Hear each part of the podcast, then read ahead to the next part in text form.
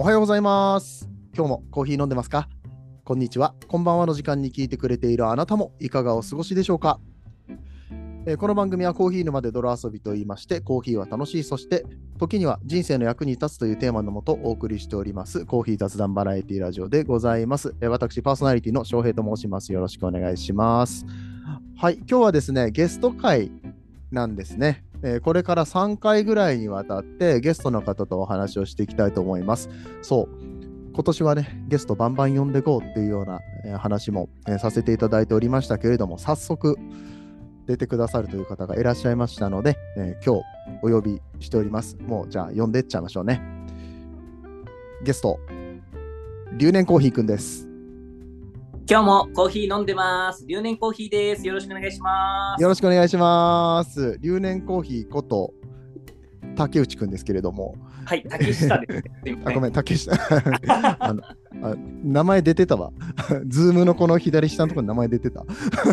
よろしくお願いします。ごめんごめん久しぶりすぎて、もう留年留年としか呼んでへんからさ、はもう本名何やったっけって毎回思うねんけど。そう、竹下涼君でしたね。すいません。えー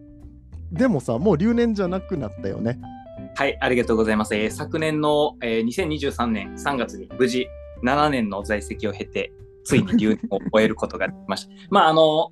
留年コーヒー、まあ、留年しながらコーヒーをやっていたので、留年コーヒーと名乗っていたんですけれども、まあ、卒業したことで、名前をどうするんだみたいなお問い合わせをたくさんいただいたんですけれども、まあ、あの、僭越ながら留年コーヒーという名前のまま、あの、活動させていただいております。もう永久欠番よね、留年コーヒーは。ちょっとね、後々取られても大変なので、もうこの看板を 酒場まで持っていこうかと。はコピーライトついてる。い。ろしくお願いそうね。そう、だからまあ、留年コーヒーって言ったら、彼は竹下君のことっていう話なんですけども、以前にもこの番組に、えー何度かね、えー出演えーしていただきまして、いろいろとお話をしていったわけなんですけれども、えーカフェペーパーという事業をされておりまして、ね、若くして起業をしましてですね、うんえー前回もその話をしてもらったかと思うんですけども、最近どうよっていう話をお聞いていきたいと思います。まずちょっとカフェペーパーの授業について簡単に説明してもらってもいいですかね？はい、ありがとうございます。あの、まあ、留年コーヒーっていうのは個人の名前なので、あの、ここからはグラウンズ合同会社の竹下としてお話をさせていただければと思うんですけれども、はいあの、グラウンズ合同会社っていうのは、まあ、あの、コーヒーに携わってる、まあ、会社ではあるんですけども、なんか、カフェだとか、えーコーヒーの焙煎、卸とかをしているわけじゃなくて、こちょっとコーヒーに関わるコーヒーの未来にちょっといいことをしようよっていうような、あの、コンセプトの会社でして、でまあ、その中で、あの、コーヒーかすを再生紙にするっていうカフェペーパーを、あの、営んでおります。で、ブランドのコンセプトが様々な課題を抱えるコーヒーかすに紙で挑戦するっていう、まあ、ちょっと大それたことを掲げてるんですけども、まあ、あの、コーヒーが将来的に飲めなくなってしまうんじゃないかとか、そういった問題に、こう、私たちなら紙で挑戦できるんじゃないかっていう思いで、日々淡々と頑張っております。そんな竹下です。よろしくお願いします。いや、紙で挑戦するって言い方なかなかいいですね。あ、ありがとうございます。まあ、あのかい、ろいろこう続けていくうちにブラッシュアップされてってるんでしょ、ここ数年、この立ち上げてからね、経ってますけれども。そうですね、あのーおそらく前回出させていただいたのがもうね、2年以上前にうん、なると思うんですけど、その時がこのカフェペーパー、まあ、もともとはカフェラッテっていうまた別のブランド名だったんですけれども、まあ、その時のブランド立ち上げの時に翔平さんにあの呼んでいただいて、あその、ね。宣伝に尽力していただいたっていうので、まあ、あの末長いお付き合いをしていただいてますけれども、まあ、そこから、あの、まあ、いろんなことがあって、まあ、なんとかこの2年ちょっと続けられているっていう状態ですね。いやもうなんか頑張ってんながすごくってやっぱり、まあ、言うて結構若いうちにというかでそれこそ在学中にね起業をしてでまあいろいろこうね大変じゃないですか。紙を作って売るっていうのがね、どんだけ大変なことかって多分あんまりイメージできないと思うんですけどもあの旗から見ててもこいつめちゃくちゃ大変そうなことしてんなっていうのを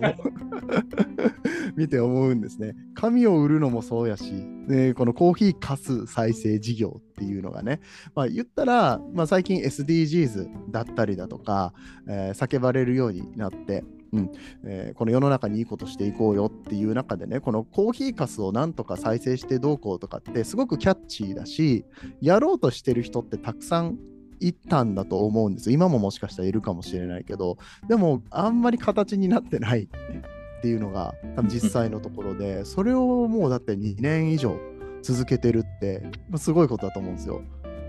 ありがとうございます。大変なんかあの当時はあのすごい一つ悔しかったのがやっぱりこのコーヒーにおけるまあ環境問題ってやっぱりうん。コーヒーに携わってるコーヒー業界の人間がこうもっと前のめりにやっていけたらいいのになって思ってる中でやっぱり他業種の方々がこう大型の資本が入ってきてどんどんとあの新しい事業が立ち上がってるのを見ていやなんかバリスタコーヒー界隈の人間としてどうにかできないかなっていうのがあの原動力としてずっと続いてますね。いやー素晴らしいな。あのそうなんか 気持ちでやれるっていうのはまたある意味若さだったりとかあの、うんあるでしょうし、あとはそうですね、まあ、これってやっぱりうーんお金を儲けたいからではできない事業だと思いますね。あそうですね。あの、本当におっしゃる通りで、すごい、あの、まあ、いわゆる、あの、経営的に言うと、まあ、キャッシュフロー、この、うん、仕入れてから売り上げにつながるまでの流れがもうむちゃくちゃ遅いんですよ。でも。普通に、あの、普通の頭で、あの、営利的にやろうと思ったら、まあみんな手を出さないだろうなっていうようなことを、僕は大真面目にやってるっていう感じですね。すごいよ、それで2年、えー以上やって、で、やっぱりすごく注目されているというか、うん、あれからね、まあ、僕のところで2年ぐらい前に、まあ、出ていただいた、これも一種のメディアではあるんですけれども、まあ、大手新聞社さんだとか、テレビ局、ラジオ局に取り上げられ、でインタビューとかも受けて、うんえー共同経営しているね、えー、ゆきち奥さんの方もはい。出てたりとかしてすすごい注目のされようだったりとかするから、まあ、やっぱり有名人になったんじゃないですか。あのなんか、まあ、ありがたいことに出させていただいてるっていう現実はある中で、やっぱりあの、どこも切り口が、まあ、その SDGs 的な文脈かける学生企業っていうところだったんですよね。あそっちなのね。なんで、この卒業した今、これからどういうふうにまた興味を持ってもらえるかっていうのが、あの、喫緊の課題でございます。あそっかそっか卒業してから、まあ、もちろん取り上げられてないわけではないんだけれども、うん、ちょっとまたみんなの見方も変わってくるよねとそう。いうところで、うん、まあ今そんな そんな立ち位置。今まで何年か やってきた中で、えー現在地はここですよっていうところまでちょっとお話をいただいた感じなんですけれども今日ちょっとね出ていただこうって僕の方から声かけさせていただいたのはこのコーヒーかす再生ペーパーの第2弾の製造がスタートしますよっていう話でこの辺がそろそろ佳境に入ってくると。いうことでちょっと呼ばせていただいてるんですけれどもどうですか状況は？そうですね、えっ、と、まあ、第1回が2021年の夏に行わせていただいて、そこからありがたいことに、まあ、あの名刺だったりとか、ショップカードに使われる、まあ、いわゆる厚紙っていう商品がやっぱりすごく、あの売れ行きが良くて、1年ぐらいでもなくなっちゃったんですよね。うんうん。でそこからちょっとずっとあのなかなか新しい紙が作れず品切れ状態がずっと続いてたのがまあなんとかあの年末に製造が決まって、まあコーヒー搬入も終えて、年明けにあの約1.5トンの新しいとを作り終えたところでございます。先週かな。たいや1.5トンのイメージがまあ全然つかないですけど車1台分ぐらいの一車はもっと軽いか。な 何台分だ？もうえーっとね大体あの、1平米ないぐらいのまあ1平米一回り小さいぐらいのちょっと紙をイメージしていただいて、はいはいえっとそれが大体1万3、4千枚ぐらいですかね、今回作ったのは。1万3、4千枚。はい。全然わからへん。ほら、あるやん、その積み重ねたら富士山みたいになりますとか。あ、えっとね、もう本当に何千、何千メートルです。何千だったかなうん。そうよね。だから1枚あたり1ミリとか、えっと 0. 何何ミリとかなのかな。あ、そうですね。まあ普通で、うんはい、普通紙で0.7ミリとかやから、厚紙やったらもうちょっと1ミリぐらいは 1. 点何ミリかあるのかな。っていうのが、えっ、と、200枚こうずつ見てこう包まれて届くんですけど、その一袋がだいたい28キロぐらいあって、ほんまで、その塊が、えっ、と、もう何十袋かな、もう50袋とかぐらい、こう、はいはいはいまあ、まさまさに明日、あの、事務所に届くんですけど、ああ、そうなんや。重機とかもないんで、すべて手で搬入になるので、やば 準備運動しとかないと やばいんですけど。まあ、こういう時のためのロッキーですね。まあそんな感じで、あのまあ、無事製造も終えまして、まあ、ただ先ほど申し上げたように、あの今回、えー1.5トン作るのにもあの約まあ150万円ぐらいうん初期としてかかっちゃうので、はい。えーとまあ、からさらに名刺にするってなったら今度名刺のこう加工費用とかもかかってきたりするわけ、まあ、なかなかあの商売としては美味しくないと。はい。まあ、それでもやっぱりですよね続けるためにはね、このなんか善意とか、あの、思いだけじゃなかなか難しいので、えっ、と、まあ、先行販売っていう形をとって、事前にあの資金を集めるっていうやり方をさせていただいてるんですけど、2021年に始めた時って、この、なんていうんですか、世の中にコーヒーかす再生紙っていうものがまあないもんですから、うん。こう皆さんにどれぐらい需要があるのかとか、うん。一般のお客様、もしくは法人のお客様はどちらに需要があるのかが全然見えてない状態で始めさせていただいたんですけど、まあ、この2年間やっていく中でも、9割5分が法人の方々だったんですね。あ、そうなんや。うんっていうのがあったので、あなるほど、なるほどと思って、今回はちょっと法人の方々をメインに、まあ、マーケティングというか、まあ、営業活動していただいて、なんで、ちょっと最近、インスタグラムとかでこう積極的な感じがうんうん乏しいかなって思われがちで、今何してんのとかよく言われるんですけど、はいこう地道なメールとか 電話とかインスタグラムで ことをやってます。バリスタでは勉強したことないようなことをせっせとうんやっております。そうだよね。そんな社会経験はないでしょ。ないです。なんで、あの、もう一個調べてます。営業う、ん電話みたいな。わあすごい。だから、ね、いわゆる学生の間に起業して、その間も、まあ、以前はリオコーヒーってところではい。働きながら、えーまあ、いろいろこう、それこそね、リオの八木さんとかも SDGs とかに超熱い人だったりしたので、うん、そっち関係は、コーヒーと環境に関してはめちゃめちゃ勉強できたと思うんですけど、いわゆる社会の礼儀だったりだとか、営業スキルとか全然じゃないですか。そうなんですよ。うん、なんで、まあ、いやあの、幸いなことに、まあ、あの、やってることがニッチなので、はい。まあ大前提興味を持ってくださってる方とこうお話の場があるので、うんまあ、おうん話聞いていただきはするんですけど、やっぱこうやっていく中で、ああ、今の営業全然やったなーって思いながらも、日々ブラッシュアップ PTA 回しながらみたいな状態ですね。いや、すごいな、走ってんな。ありがとうごいざいまやー、素晴らしいでございます。ね、ねそんなカフェペーパーは買えるんですよね。一般の人ももちろん買えるんですよね。す。もちろんです。なんかあのーメニューに使用したいって言ってくださる方々もいらっしゃったりだとか、まうんあ、さすがにね、ちょっとあの、お家でのメモ用紙にしては高すぎると思うんですけど、うんうんまあ何かこの共感してくださって少量でもあの、うん。お求めしてくださる方はいらっしゃるので、まあ、そういった方向けにも個人向けの少量で販売はさせていただいてまして、うんうん。一応まあ紙はできたんですけど、まあ、はい。1月の31日まではあの先行予約期間としてちょっとお得な、まあ、自社のホームページ内で、まあ、プチクラウドファンディングみたいなことをさせていただいております。なるほど。えっ、と、これの、えーオンエアから1週間ぐらいはまだ間に合うということですので、リスナーの皆さんもぜひですね、えーこのカフェペーパー調べていただきたいと思います。あの、概要欄の方に貼らせていただくんですけれども、今、セールで出てる、うーこの紙ですね。え僕も実は、え結構長いこと、長いことっていうか、これが最初に発売された時から、えー増産も、増産っていうかね、その、新たに買わせていただいて、なくなった分ね、補充させていただいたりとかもして、ずっとこのコーヒーかすの紙を自分の名刺として作ってね、出させてもらってるんですけど、すごくやっぱり引き引きがいいというか、これコーヒーかすでできてるんですよっていうと、へえ、初めて見たとか、おしゃれですねとか、うん、そこまでこだわってるんですかって。うんえーまあ、コーヒーの人って認知されてるがゆえに余計にね、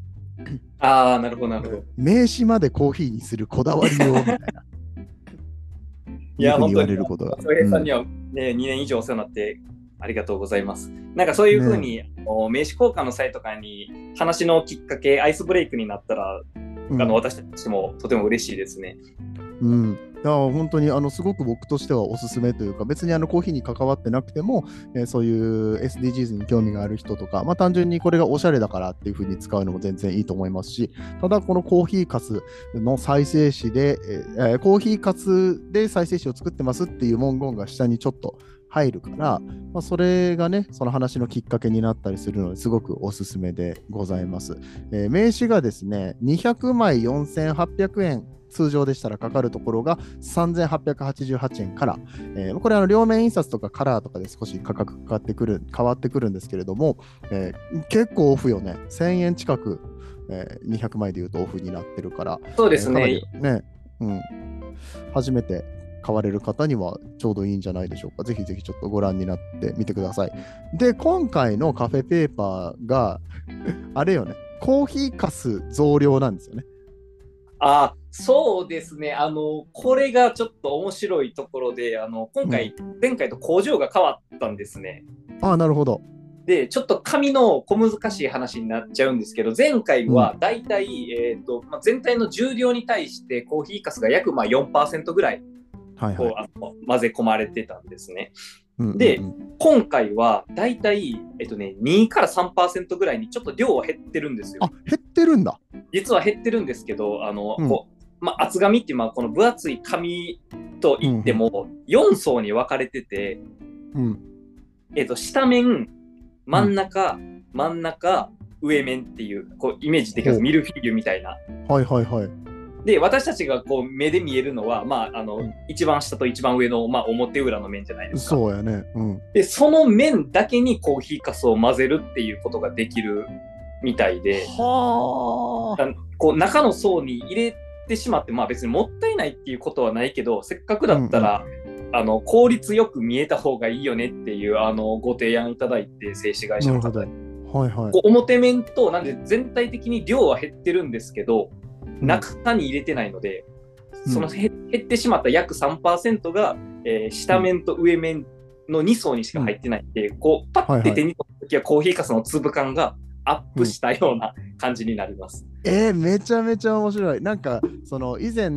えーコーヒーかすのね、この再生値を作るの、いろいろこの流度の問題だったりだとか、はい。あんまり荒くしてもね、文字が書けないし難しいみたいな話をしてて、で、どれぐらい配合させるんだみたいなことはね、いろいろ、えー前回の会社ともお話し合いをしたって話だったんですけど、だから今回は、言ったら真ん中の2枚分に、えーコーヒーかすを入れてない分、紙の量としては、まあ、半分に対してのまあ前回の3%とかやから実際にはその見えてる部分だけで言ったら増えてるというような感じですね。ということでございます。うーわーこれ届くの楽しみですね。でももし、あの、ちょっとよかったら僕が最近仕入れた紙の豆知識披露させてもらってもいいですか？えー、聞きたいです。あの、なんか先ほどちょっとおっしゃっていただいた、こう、粒感が大きすぎると、まあ、表面にこう、ボールペンが引っかかっちゃって、コーヒーかすに書きにくいみたいな問題が、まあ、あったりする中で、まあ、粉砕自体はまた粉砕してくれる業者さんに、まあ、頼んでるのは前回と同様で、おうん、あの、普通に紙が出来上がっていく中で、やっぱりコーヒーかすを混ぜてるとなると、どうしてもこのブツブツ感は、まあ、ポジティブでもネガティブでも出ちゃうんですよね、やっぱり。うんうんうん。っていう中で、あの、こう紙が出来上がる、もう最後の最後の工程で、なんかキャレンダーっていう、あの、なんかプレス機みたいなのがあキャレって、ンダー。ちょっとね、あの、写真は撮らせてもらったんですけど、ちょっとあの、公開はしてはいけないっていう、えー、なんですけど、まあ要するに紙が出来上がった最後に、あの、プレスするっていう工程を挟むことで、うん、あの、コーヒーのカスがこうギュッて押し込まれて、今回の紙、前回よりあの、ツルツルです。えー、そうなんや。なんか、見た目はコーヒーのあのカスが増えてるのに、こうんう肌触りはこうツルツルしてて、まあ、で、多少粒感を感じれるっていう、なんかいいとこ取りしちゃってごめんなさいみたいな感じになってます。へえ、面白い。今ちょっとキャレンダーをあの Google で調べてみましたけれども、なんかローラーみたいなのがね、何個もあって、こう、ずっとこう、何回もこう、乗していくみたいなそうです、こう感じかね。どんどんどんどんどん押しつぶされてみたいな。この最近はこの豆知識をあのあらゆるところでペラペラと喋ってます。うん紙だけに。やられた。いやもうそういうなんかアホな話をしてるばっかりやと思ってたけどもめちゃめちゃ真面目にやってますね。あそうなんですよ。なんか最近ちょっと温度差が難しいなと思いつつ、やっぱりあの、いや、ただね、あの、このこういうサステナブルとか、まあ、SDGs にしてもそうですけど、こう、固く真面目にやりすぎても、うん、ね、しんどいなっていうのもあるし、まあ、単純に性に合ってないなっていうのもあるので、まあ、できるだけカジュアルに、なんで、あの、こうコーヒーかすって、なんかう、ん。ちゃんとした言い方をしたらコーヒー残差とか、うん。まあ、コーヒー豆かすみたいな言い方があるので、もう私たちはカタクナにカタカナでコーヒーかすって言い張ってるのも、なんか、なんかねそうやね。最近はカスっていうのやめようぜみたいな動きもああったりとかね。うん、まあただまあ、その中でなんかね、硬いじゃないですか、残差とかっていうのも。うっんうん。ていうので、まあ、私たちは、まあ、この言い方が正しいのか正しくないのか分かりませんけど、まあ、私たちは、まあ、あの、幸い、カス君とかも呼ばれる機会も そうやカス君って呼ばれる。カス君は大丈夫かコンプラ的にって。まあなんかそういうので馴染んでもらえるならいいかなとは個人的に思ってますけど、ね、うーんそうですね。いや、ほんまに、あのーすごいちゃんとした製品を作ってくださってるってことがね、今日分かりましたけれども、えー一回ね、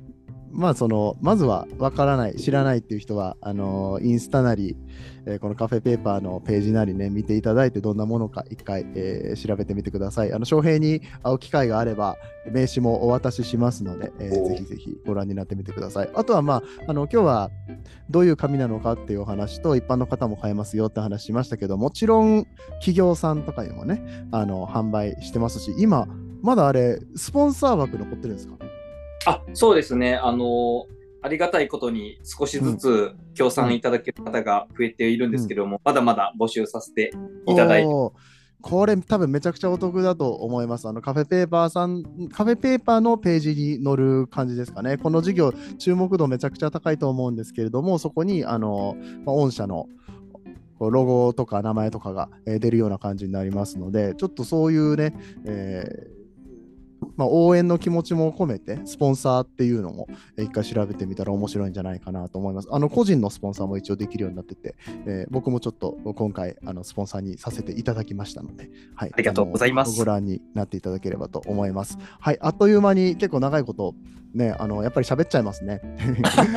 ありがとうございます。もうあの聞き上手なもんでペラペラと喋っちゃいます。